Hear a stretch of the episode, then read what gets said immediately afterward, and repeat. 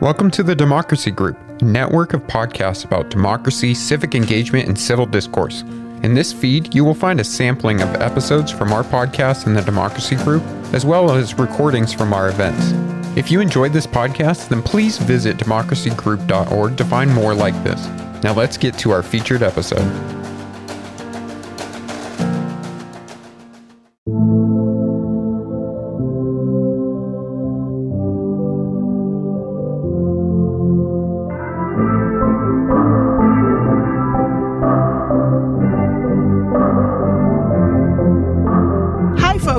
Are so glad that you're listening to Our Body Politic. If you have time, please consider leaving us a review on Apple Podcast. It helps other listeners find us, and we read them for your feedback. We'd also love you to join in financially supporting the show if you're able. You can find out more at ourbodypolitic.com slash donate. We're here for you, with you, and because of you. Thank you. This is Our Body Politic. I'm Farai Chideya.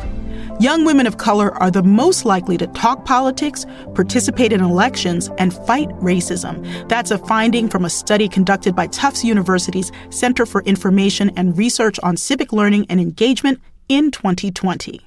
In 2021, the number of women of color who served in Congress reached a record high of 52, and over 600 women of color are serving as state legislators.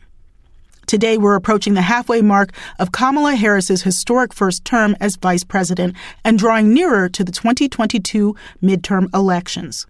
Women of color continue to lead civic engagement and make their bids for office. But what happens both during elections and once these candidates are voted in? My next guest is civic entrepreneur and democracy futurist Dr. Sayu Bhojwani. Her work over the past three decades has paved pathways to political power for immigrants and women of color in the U.S. I reached out to Sayu to talk about what a more inclusive democracy could look like and what we could learn from current intra party tensions and their impact on the election ahead of November. Hi, Sayu. Hi, Farai. It's great to be with you. You've started a number of different organizations, including the Women's Democracy Fund. Give us a little backgrounder on what you've worked on and what you're doing now. Sure. For over a decade, I have worked on creating a democracy that is for us by us. And when I say for us by us, I mean specifically women of color and more broadly people of color and immigrants. I ran New American Leaders, which when we started it in 2010, the conversation was around increasing representation. We thought if more of us were in office, then the system would work better. And then more of us got into office and we realized that it was the system that was broken.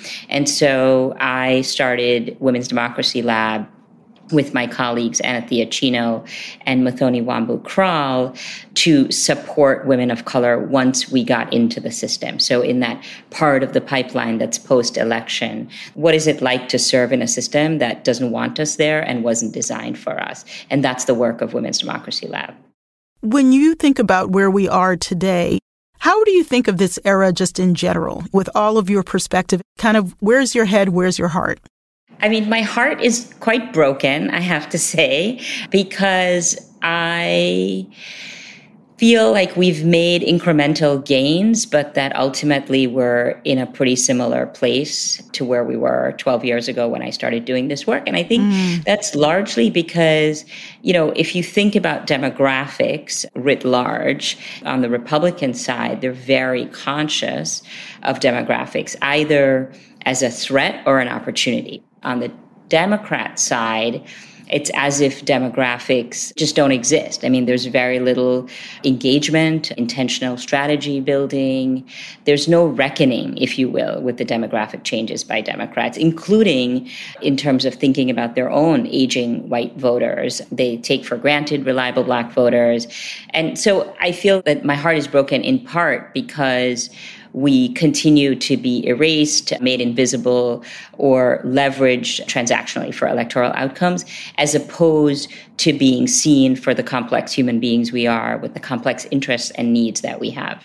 One thing I'm noticing is that there are a lot of generational divides within some of the traditional Democratic constituencies. For example, a lot of Asian American communities, you have elders who are more conservative than younger voters.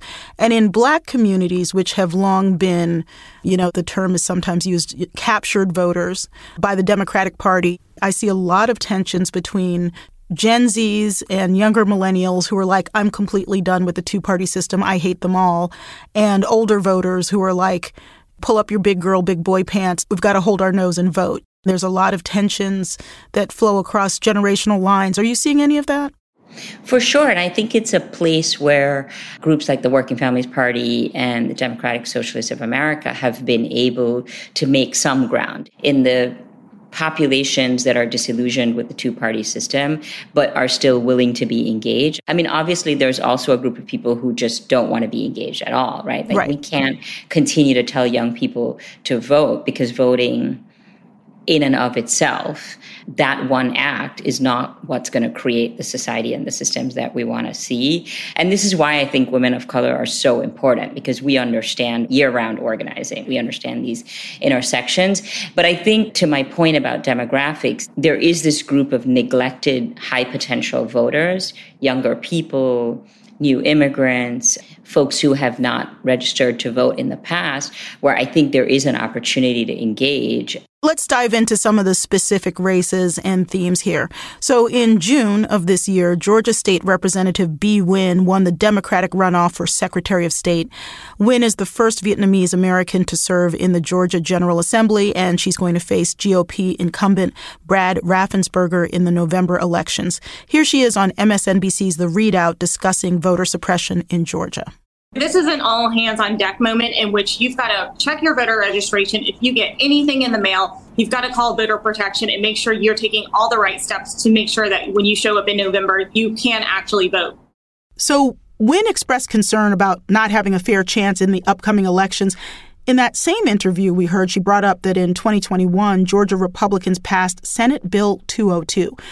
Some people call it Jim Crow 2.0. You know, it has new rules making it harder to vote by provisional ballot, criminalization of handing out water to voters in line, and recent increase of rejected voter applications. So, Sayu, what advice would you give to people who are concerned about fair play and current election laws in a state like Georgia? I think it's important for those of us who have had quote unquote easy access to the ballot to remember how expensive voting is for many, many Americans, and certainly for Georgians in very specific ways. Getting to the polls, taking time off from work, standing in line, learning about who's on the ballot. You know, all of those take investments of time and resources. I think that acknowledging what it takes for someone to participate is a first step to meeting them where they are and to not making assumptions about who will show up and why. The other piece of advice that I would have for those of us who were very engaged during the Trump era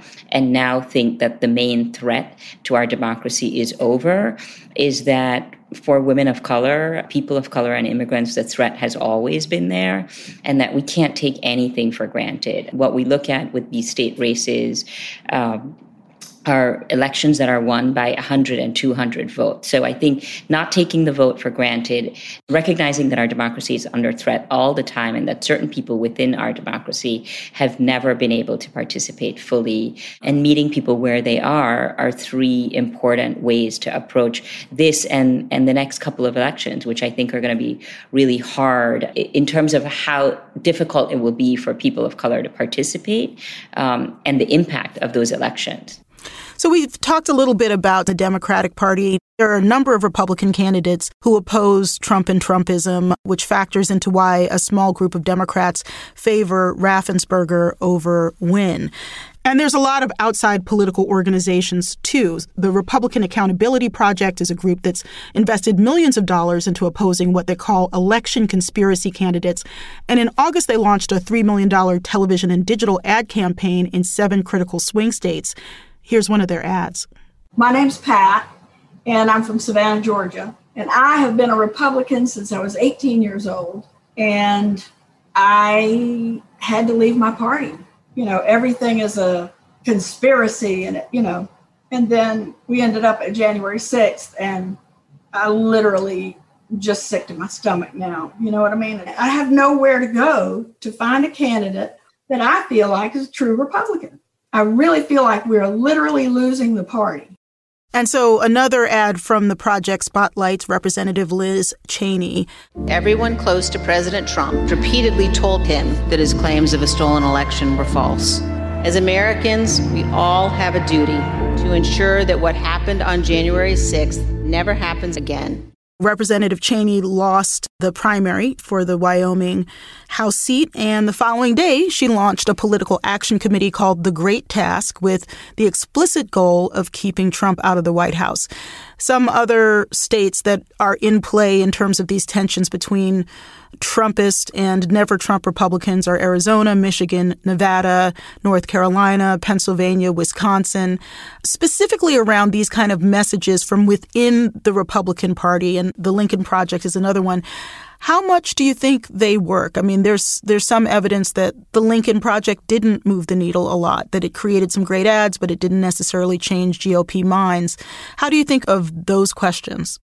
I mean, I think that it's the idea of reaching into people's deepest fears, which in the case of some Republicans, Trump is their deepest fear, does work very well. It can be very motivating to people. The concern that I have on the Republican side is that they are extremely aware of demographic changes and the potential to engage certain groups of voters within communities of color. I think we do ourselves a disservice as a country if we make assumptions about communities of color as a monolith, whether we think about women of color, Latino voters, Voters, black voters, Asian American voters. I think this Republican Party messaging that is Trumpers and never Trumpers still doesn't get to the heart of the intersectional needs of communities of color, right? Our concerns and needs as women of color far transcend the election of Trump or someone like Trump, that we have deeper systemic issues that need to be addressed. I think these kind of messages work in a moment when large groups of voters feel neglected by Democrats. The substance behind those messages is obviously not significant. Whether we have a Trump or not, we still have a big, big, big gaping hole that needs to be filled in terms of creating a democracy that is responsive to the needs of people of color and particularly women of color. And it's the reason why I think that post Trump, we've seen this kind of divide, right? Those people who think that once we don't have Trump in the White House, we're going to be fine. And then women of color and more broadly communities of color who continue to organize on the ground because literally our lives are at stake. That was Dr. Sayu Bhojwani, founder of the Women's Democracy Lab and New American Leaders. Coming up next, I continue our conversation with Dr. Bhojwani about what it's going to take to create a more inclusive democracy. Plus, later, what the death of Queen Elizabeth II means for the United Kingdom and for the history of colonialism. That's on Our Body Politic. Welcome back to Our Body Politic. If you're just joining us, we're talking to Dr. Sayu Bhojwani about the dynamics in the upcoming 2022 midterm elections, specifically on how the Republican and Democratic parties are approaching appealing to voters of color and immigrants. Dr. Bhojwani is the creator of the organization's New American Leaders and Women's Democracy Lab. The second one supports women of color past their elections and into local and national office. Let's continue with the conversation. The Dobbs ruling has certainly mobilized a number of people who support abortion access, Republicans, Democrats, third party folks to step up to the plate. And it seems to have moved President Joe Biden out of a category of having extremely low poll numbers. His poll numbers have risen, certainly not the highest that, that, you know, any president has seen, but higher than they've been in months. I'm thinking about how that plays against the backdrop of some of the baggage that President Biden has brought with him. Former Senate aide Tara Reade accused Biden of sexually assaulting her in 1993. Uh, in May of 2020, you wrote an article called Joe Biden is Not Our Savior. Let's revisit that a little bit. And here's Tara Reade in an interview from March 2020. And I was trying to just get over the shock of it because I looked up to him he was supposed to be a champion of women. And I was so thrilled to be at that office and so honored. And it it shattered my life and changed the trajectory of my whole career. That was from Tara Reade's appearance on Democracy Now! Then in 1991, Dr. Anita Hill testified and formally accused current Supreme Court Justice Clarence Thomas of sexual harassment. Biden, then senator from Delaware, led an arguably skeptical Senate Judiciary Committee, all white men who eventually appointed Thomas to the highest court in the land. There's been a lot since then, with Anita Hill continuing to advocate for women, talking about how Senator Biden at the time, in her view, failed to do an adequate job of those confirmation hearings. How do you perceive President Biden now against the backdrop of the Dobbs decision and gender? I mean, I think I would stand by what I say that we can't look to any one person as our savior. One of the reasons that we get any gains that we're getting is because women of color continue to organize. I don't think we would have Ketanji Brown Jackson on the Supreme Court if women of color didn't organize. I think one of the things that Republicans do very well is focus on both the messenger and the message. They always know their message, and they identify the right messenger for that message. I think that what happened in 2020, frankly, is that we as a community of Democrats, understood that Joe Biden was the right messenger. And it's because of that that people put their support behind him. I think he's doing a good job of listening to the messages that he's hearing from his team and presumably from Americans writ large, I think that we will always do ourselves a disservice if our focus continues to be on the presidency. And in fact, I think going back to the question where we started this conversation, I mean, one of the things that I wish would change is that we think about states and organizing in those states beyond their capacity to help us win the presidential election. The entire focus on Georgia and Arizona, for example, in 2020 is around whether we could elect a president with the support of those states. But in fact, what is happening in those states also matters. What is happening to those people in those states does matter. And the undertold story of that election is the number of seats that were lost in those legislatures and what that means for redistricting, what it's going to mean for votes on abortion rights. So I think that the larger point of how our conversation on democracy tends to focus primarily on the presidency and Congress, you know, how do we broaden that conversation to really address the needs that most people have, which are dictated by state and local laws? I want to move on to another area where you have a lot of expertise, which is immigration. So, in July, the Supreme Court temporarily blocked the Biden administration from implementing a policy that would prioritize deportation of people in the country who pose the greatest safety risk and who are here without legal status. The court will hear arguments on the case in December. So, you were New York City's first commissioner of immigrant affairs. Can you share your thoughts on what Biden proposed and what the state of play is on issues like this?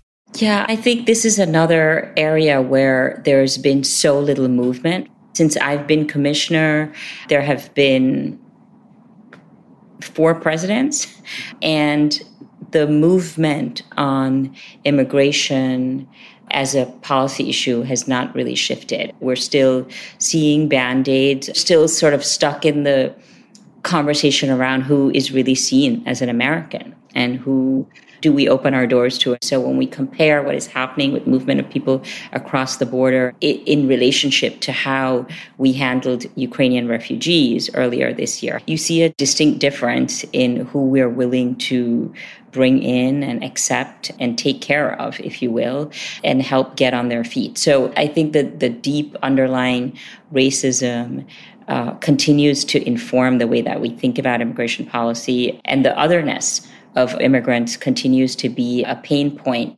Yeah, I can't help but think of the Trump administration where you had kids in cages, but also in the Obama administration, some organizers called President Obama the deporter in chief. So it seems like there has been no golden era of immigration in a long time. I mean, I agree with that. I mean, the biggest immigration reform that we've had in recent years was in the 1980s under Reagan. And going back to some of these conversations we're having around party engagement of voters, in my work, I have often met formerly undocumented immigrants who were Republicans for many years, often until Obama came into office. There is an opportunity for any or both or all parties to make movement on immigration that could be a meaningful way, frankly, to expand our voter base. And I think there's an assumption that's always made that these 11 million undocumented Americans, if um, they got a pathway to citizenship would vote Democrat. And I don't think that that's what the current data on voter trends shows. There's also good news that you help create. So, your organization, another one of the organizations that you founded, New American Leaders, supports first and second generation Americans running for public office. And in 2020, 114 of your alumni ran for office and 65% won their elections. This year, for the second election cycle in a row, record breaking numbers of women of color are running for office. So, what are your hopes there for women of color in the midterms? My hopes are that many, many women of color will get elected because, as I said at the beginning of this conversation, that if we continue to see only incremental gains, we're not going to be able to change the system so that it works for us. And I think the more of us who are there, the more we'll be able to actually create policy that understands the through line between reproductive justice and economic justice, the relationship between poverty and maternal health. Um, I think that women of color are the best messengers for those policies and the best makers of those policies. I feel fairly optimistic, I would say, about America as a democracy and a place for people like you and me. I just think that as many things in this country, you know, it will come at a pretty steep price to uh, women of color. And we're definitely tracking some of that, uh, the threats of violence that are coming out against elected officials and candidates and other people who are serving democracy. And we're also tracking the great work of people like you to get new voices and new faces into the pipeline. So, Sayu, thank you so much for joining us. Thank you for having me. That was Dr. Sayu Bhojwani, founder of the Women's Democracy Lab and New American Leaders. Now I want to continue the conversation about women of color and political power by reaching back into the archives to my conversation with Professor Melissa Harris Perry on a previous show I hosted, One with Farai. Professor Harris Perry is the Maya Angelou Presidential Chair at Wake Forest University in Political Science and Gender Studies. She's also now the host and managing editor of WNYC's The Takeaway. I'm dipping back into a conversation we had about her 2011 book, Sister Citizen Shame, Stereotypes, and Black Women in America, focused on how Black women navigate power. Let's listen. So, Melissa, I just want to say it's great to talk with you again. And I'd like to start out with the dedication of the book Sister Citizen, which came out a couple of years ago. So, can you just read the dedication for us? Sure. So the, the dedication is for James, who is my tea cake, except the part where she shoots him. For Blair, who is my Charlotte, except the part where she dies young. For Parker, who is my everything and always will be. I thought that was so beautiful. And from the beginning, it sets this tone of connectedness mm-hmm. to Zora Neale Hurston and Black literature. So tell me, you, you go in Sister Citizen, um, you know, whose subtitle is Shame, Stereotypes, and Black Women in America. You go into a deep dive with Zora Neale Hurston's work on Their Eyes Were Watching God and tying it to the political life of Black women. So first, unpack that dedication for us. well, so James is my husband. And when I revisited Their Eyes Were Watching God, um, as I was thinking about the question of Black women's politics in America, I, I, revisited the book. And part of what happens is towards the end of it, she marries her true love, Tea Cake, and she goes through basically about three marriages. And Tea Cake is her final marriage. He's younger than her, and he takes her to the Florida Everglades and they work extremely hard. They survive a hurricane, but then ultimately he's bitten by a rabid dog and dies because he gets rabies and she ultimately has to shoot him. So there were so many things about how Janie feels about tea cake that felt like how I feel about my husband James. So I initially I just um, said all the time, you know, James is my tea cake. James's father, who is a retired English professor, started saying to him, James, you know she shoots tea cake at the end. I love that. and so, you know, James was like, Watch your back, son. That's right. So so um so for me it was you know saying all of the things that are the loving and the building and the courageous and the working hard parts that's the part that makes him my tea cake but that I have no interest in ending his life at the end. So so let's go a little bit further into Sister Citizen and I was fascinated by the way you did a deep reading of Their Eyes Were Watching God and related it to this idea of the political life of black women not being just about ballot boxes and elections but bodies and love and community and all these things. So explain a little bit more about the book and how it relates to some of the themes in Zora Neale Hurston's work. When I first started writing Sister Citizen, I was happily married to my first husband and very um, much trained as an empirical quantitative researcher. And I really started the project um, thinking that it would be about black women who hold office and how black women vote and how they engage in the party system. And then I went through a painful divorce. Um, I went through some pretty hard um, health crises. Uh, I moved uh, to a new city where I felt very isolated in a lot of ways. And as my own experiences of of angst but also of joy began to inform the work it was less and less about what we typically think of as politics and more and more about how the life experiences that we have internally actually impact who we are as citizens. More than anything, was perhaps becoming a single parent.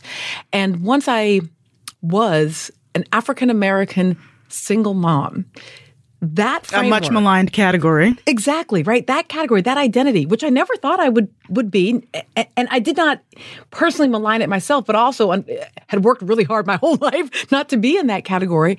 Suddenly found myself, oh, I'm a black single mama, and understanding how if you if you knew my narrative you'd have one set of assumptions about who i was. But if you knew that piece of me black single mama you would have a whole different set of assumptions and all of the political meaning that came along with that really informed what this book is. You also go into an analysis of three archetypes. You do some qualitative research in focus groups with black women and go into three archetypes slash stereotypes uh, the mammy the jezebel the hot to trot mm-hmm um, woman and Sapphire, who's the sassy, angry black woman.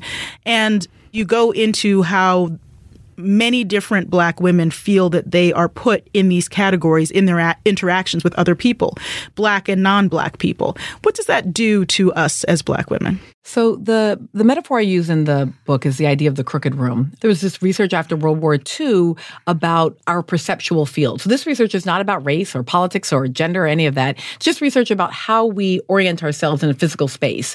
And what they do is they uh, take a subject, put them in a room that was dark, and when they flip the light on, all of the um, angles of the room were off. So instead of, you know, parallel uh, floor and ceiling and walls and 90 degree angles, everything was off. It was literally crooked. And your job as the subject was to figure out how to stand upright in this room where your entire perceptual field was off from your expectations. And I read this, you know, this piece of cognitive psychology research and I thought, man, that is just what it's like to be a black woman in America. You are constantly getting this feedback from the world that says you're angry, you're hypersexual, you are a mammy meant to take care of others. And it certainly some of it comes from what we might think of as a white supremacist racial culture, but a lot of it comes from within black communities. And what it does is just as in the research where some people are very good about finding the authentic upright no matter what that perceptual field is doing.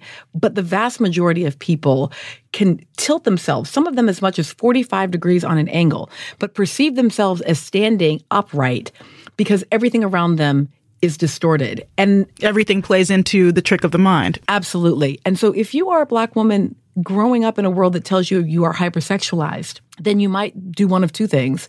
You might conform towards that hypersexuality and perceive it as an authentic expression of self when in fact it is simply conforming to these expectations. Or knowing that you're in a crooked room, you might go too far the other way and try to be hyper respectable and never wear red and always keep, you know, always keep yourself sort of asexualized so as to not uh, create that stereotype. And again, you would experience it as authentic, even if in fact what you're doing is overcorrecting. And so part of what I'm doing is looking at how in our politics we constantly either conform to or overcorrect for these negative images. Anger is the big one. We have a right to be angry about all kinds of things in America, all of the forms of inequality that Black women experience. But we often don't make use of that anger politically because there is this stereotype that black women just mad. They just mad about something. They mad about nothing. Their their anger doesn't have any meaningful content.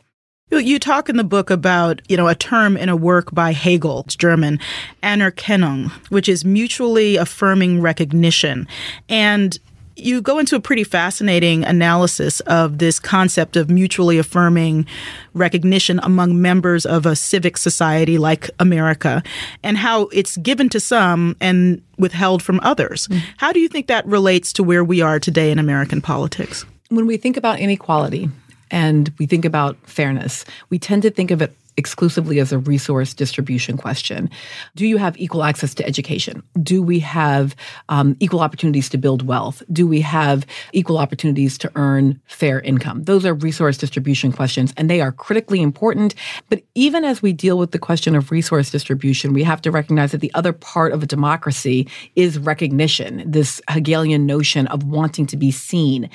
And that for members of marginalized groups, the difficulty is you both want to be seen as an individual, but you want your individual identity to be connected to the group. So most African Americans, not all, but most African Americans are disturbed by the idea of colorblindness. Uh, the idea that in order to see me as human, you would have to be blind to my racial identity. So I want you to see me. I want you to see who I am. I want you to see the kind of music I listen to and the kinds of books I read. But I also want you to know I'm black and to know the ways in which my blackness uh, informs who I am. That was Dr. Melissa Harris Perry in a previously recorded conversation on One with Farai. Harris Perry is now the host and managing editor of WNYC's The Takeaway. Coming up next, our weekly roundtable Sippin' the political tea gets into the death of Queen Elizabeth II and the British monarchy's role in colonialism. That's with foreign policy experts Hagar Chemali, host of Oh My World, and Bloomberg opinion columnist covering foreign affairs, Bobby Ghosh. You're listening to Our Body Politic.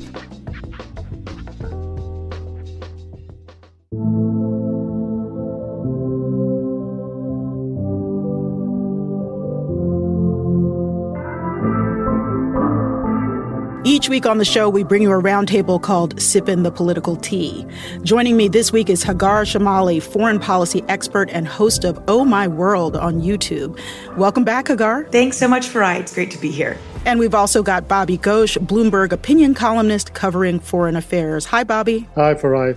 So, this week we're discussing the death of Queen Elizabeth II, uh, the British monarchy's role in colonialism, and the energy crisis throughout Europe and especially affecting the economy in the UK. I want to start with the most recent development.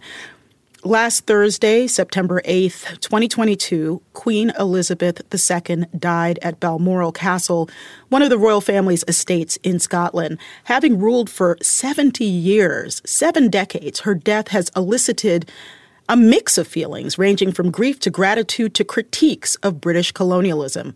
One reign has ended and another has begun. So, Bobby, you recently lived in London. What was your touch point for the British monarchy when you live there? Is this something that people talk about on a regular basis? Does it only come up when there's something in the tabloids? Uh, you know, let's start with that. How do, how do you think people react in general times to the monarchy?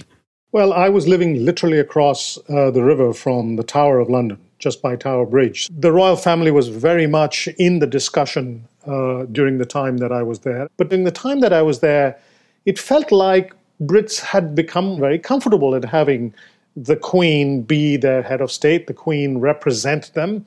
There are a couple of reasons for that. One is sheer longevity. She's been there so long. She was like part of the furniture. Most Britons, in fact, most people alive in anywhere in the world, do not recall a time when there wasn't Queen Elizabeth on the throne. So that there's a lot to be said for longevity. But perhaps the most important thing is that when Britons look at what the alternatives would be, they begin to appreciate the royalty, the, the having a, a crowned head uh, more. So, as my British friends always told me when I discussed this with them, that consider the alternative. If we didn't have the Queen representing the country, we would have a President Boris Johnson or a President Liz Truss. Um, and that's not something that Brits necessarily want. So I came to appreciate the value of the Queen to the Brits. And I think the outpouring of grief that we have seen since her death underlines that, that the, the Brits yeah. really came to appreciate having her there and dearly, dearly miss her. Hagar, what did the Queen's death call up for you? And also, uh, Charles, Queen Elizabeth's eldest child, is now taking the throne as King Charles III. Any thoughts both on the Queen and on this shift in power? I have to admit that my first reaction uh, was a bit more personal in nature, and that's because I impersonate the Queen often on my show and enjoy doing her accent and poking fun where I can. And I just don't believe that King Charles will be as fun to impersonate. Uh, we'll have to see, though. But um, but I also, as you know, Farai, I look at things from always from an international affairs angle, a national security angle, and really try to think about what not only what she represented to British stability and British national identity, but what were some of her greatest achievements? Because the United Kingdom is our strongest partner. We pursue every national security and foreign policy step with them uh, in lockstep. And and so who the monarch is, who represents the United Kingdom is important. You know, she over oversaw a lot of changes and the, there are moments I think of that I really see somebody who tried to usher in change but slowly and you know tried to modernize the monarchy in a very slow mm. way but she had her small successes so bobby one thing that struck me was when the royal family goes to balmoral they're going to scotland and scotland doesn't really love being part of the royal arc of history. There's a lot of road rash there, and um, you know some continuing calls for independence from the UK. And you know that is a very close neighbor like Ireland that has had a complex relationship with Britain. I want to go into colonialism broadly, but let's start with the United Kingdom itself. Well, the Scots have mixed feelings, I think it's fair to say. Um, and we know this because there was, a few years ago, a referendum on this very question about whether Scotland should remain in the Union. And the Scots, by a small margin, voted to remain part of the United Kingdom and therefore voted to remain subjects of the Queen. Um, I've heard both sides of that argument by Scots who say, you know, this is the 21st century, what business do we have having a queen be the head of our state. But my feeling, and judging by that referendum, is that quite a large number of Scots were comfortable with the idea. The big question is how much of that comfort had to do with the person of this particular monarch? How much of that had to do with Elizabeth specifically? And we may have a chance to find out because there is now, once again, a rumbling among Scottish politicians who are in favor of separatism, uh, asking for another referendum. If that referendum happens, it will happen during the reign of King Charles III. And we'll see if the Scots feel the same about King Charles as they did about Queen Elizabeth. You're listening to Sippin' the Political Tea on Our Body Politic. I'm Farai Chideya. This week we're discussing Queen Elizabeth's reign, colonialism, and the UK's energy crisis with Hagar Chemali, host of Oh My World on YouTube, and Bobby Ghosh, Bloomberg opinion columnist. So, Bobby, can you talk about India a little bit? There's been uh, a widespread Twitter posting talking about the theft of wealth from India, the starvation of the population, the intellectual impoverishment of the the 200 years of British rule really led to many different levels of trauma. Can you talk a little bit about India as one other framework? There's no way of of denying the enormous trauma, the enormous uh, looting of national wealth that took place during that colonial period. Um, literally, the looting of wealth and also the denial of opportunity, the, the, the arrested development of India's evolution um, over 200 years. Um, at the time that India finally achieved independence from the British Empire, this was in 1947 the life expectancy of, of the Indians uh, was less than 40. The life expectancy of uh, British citizens was double that. And, and, that tells you a story right there in itself of the enormous damage that was done. Um, millions and millions of Indians paid with their lives for being citizens of or subjects of the crown. Um, so Indians definitely look back uh, with anger, look back with um, regret. There is also calls from India for reparations from Britain for all that Britain took from India over that those hundreds of years. But I think for many Indians, they can make a distinction between this queen and all her ancestors did, because we know that by the time she comes to power, she doesn't really have power. She's simply a figurehead at the top of uh, this uh, political system that the villains of the piece are the prime ministers, the elected governments. Uh, ironically, the democratically elected leaders of Britain do far more damage in the colonies than the crowned heads. We don't blame Queen Elizabeth for it, we blame Winston Churchill.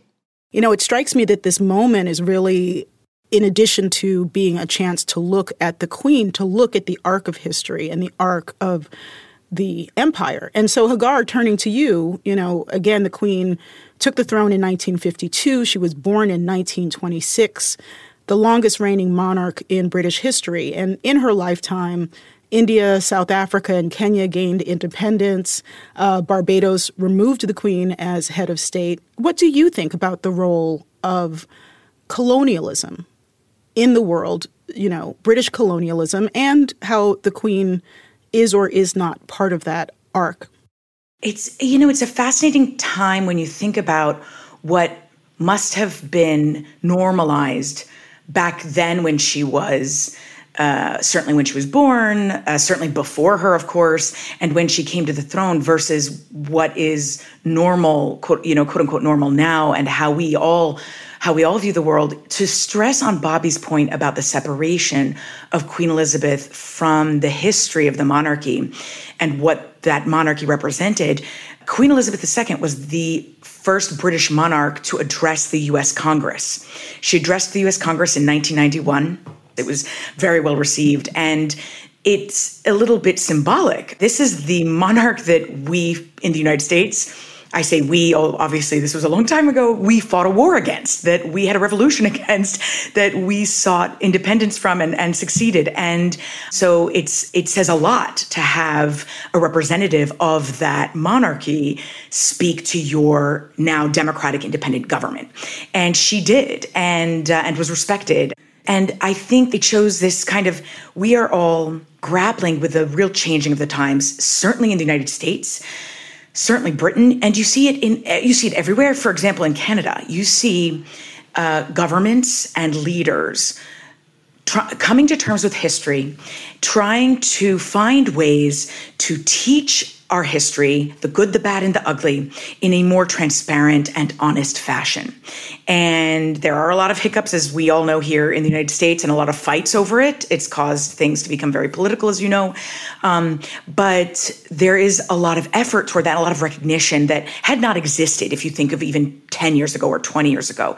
Um, and I think that what you're seeing now, eh, it, when we saw when I saw what happened in Barbados, for example, the removal of the head of state, and and frankly how amicable that was between Barbados and the UK government, and it it shows that there is this effort really to reckon with the past, to move ahead, to modernize as much as possible, and I guess really to continue overseeing a shrinking of of Britain I believe that King Charles III will continue to pursue that because the thing that we're seeing most with him is that he he would like to see a streamlined monarchy, a smaller monarchy, and uh, and we know that that's what he's always believed.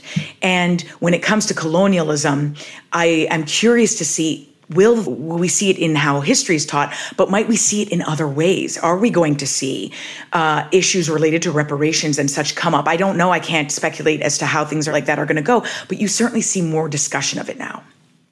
So, just to continue a little bit with the question of colonialism, the Twitters have been aflame. There was this tweet from Karen Attiah, who's a contributor to the show. Black and brown people around the world who were subject to horrendous cruelties and economic deprivation under British colonialism are allowed to have feelings about Queen Elizabeth. After all, they were her subjects too. There has been a backlash to tweets like that. Bobby, what do you make of the interplay of people saying you can't talk about this right now? Not not the queen's death itself, but this, you know, kind of fractious tussle over who gets to say what when. Some folks on Twitter are pushing back against Karen's right to express herself. I think she has every right to express her reservations. Why should we not uh, explore all aspects of the uh, of what the Queen came to represent? In fact, I think that would be healthy. I think this is a good opportunity for a reassessment of the monarchy and its role uh, around the world. My assessment, my analysis is that the monarchy as it exists today has been sort of delinked from a lot of the worst excesses of the monarchy in the past. But other people may have different opinions, and the more opinions, the better. Hagar, any brief thoughts on that? Well, I, I agree with Bobby on this one. I am a big believer in people having their own opinions and sharing them and opening the eyes of, of everybody. I actually believe also that we are allowed to to separate Queen Elizabeth II from the past of the monarchy, its behavior, its actions, and what it represented, and yet still have these feelings rush in. For example, I don't know that we have these conversations daily when Queen Elizabeth II was living. Her death has conjured this up, has has forced people to think about the monarchy's past, its history. And I think that's a good thing. I think it's good for us to be honest and to know about its history. And I think it's good, by the way, for the monarchy itself, especially if it wants a successful future for, for King Charles himself to look at its past and be honest about it as well. An entirely different lens is also what the media pays attention to. Renee Graham of the Boston Globe, who's also been on this show, pointed out that ABC, NBC, and CBS were all airing Charles's first speech as king, but none of them aired President Biden's primetime speech on extremism. What do you make of the media's choices? I have a lot of thoughts in general um, on how the media has what it's targeting, how it makes its business. But when it comes to the US president making any statement, whether it be extremism or otherwise, I think all of the US media outlets have a responsibility to share that because they have a responsibility as a media outlet to share the truth and the, the words of our leader, whomever that leader might be, to the public when uh, whatever statements President Trump made, all of the cable networks shared those statements. So it's really irresponsible uh, and almost criminal, frankly, for media outlets to try and censor the US president. So, Bobby, not everything is about the monarchy. The UK's energy and economic issues and its government have been a focus for local and international news. The UK has an incredible arc of inflation, there are energy questions, and it has a new prime minister, Liz Truss. Can you give us a sense of, of what's going on there? Well, yes, thanks to the war uh, between Russia and Ukraine, gas prices around the world have escalated dramatically.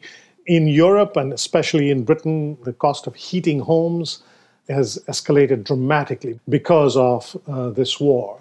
And Liz Truss, who has just become prime minister just last week, her first policy measure has been to announce an enormous 30 billion pound aid package uh, to freeze energy costs for ordinary citizens. Um, and this is designed to try and take some of the, the heat, uh, no pun intended, off a sense of real panic in the British population. For now, I think the death of the Queen has distracted most Britons from a discussion about uh, energy crisis as, as well as their inflation problems. But that won't last very long. I think it's only a matter of days, maybe weeks, before people finish the, this period of national grieving over the Queen and begin once again to pay attention to what they call checkbook issues, issues close to the pocket. Well, we're going to wrap there. Certainly plenty to talk about, and so grateful that you talked about it with us. Thanks, Hagar. Thank you so much, Farai. It's always a pleasure. Thanks, Bobby. Thanks for having me. Real pleasure. That was Bobby Ghosh, Bloomberg opinion columnist covering foreign affairs, and Hagar Chemali, foreign policy expert and host of Oh My World on YouTube. Thanks for listening to Our Body Politic. We're on the air each week and everywhere you listen to podcasts. Our Body Politic is produced by Diaspora Farms. I'm host and executive producer Farai Chideya. Nina Spensley is also executive producer. Bianca Martin is our senior producer. Bridget McAllister and Tracy Caldwell are our booking producers. Emily J. Daly and Steve Lack are our producers. Not Tina Bean and Emily Ho are our associate producers. Kelsey Kudak is our fact checker. Devin Robbins produced the One with Farai interview with Melissa Harris Perry. Production and editing services are by Clean Cuts at 3Cs. Today's episode was produced with the help of Lauren Schild and Hannah Looney and engineered by Carter Martin, Archie Moore, and Adam Runer. This program is produced with support from the Ford Foundation, Craig Newmark Philanthropies, the Charles and Lynn Schusterman Family Philanthropies, Democracy Fund, the Harnisch Foundation, Compton Foundation, the Heising Simons Foundation, the Be Me Community, Katie McGrath and J.J. Abrams Family Foundation, and from generous contributions from listeners like you.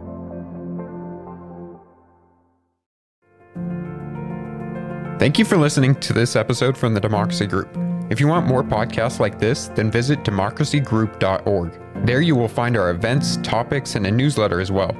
So head on over to democracygroup.org.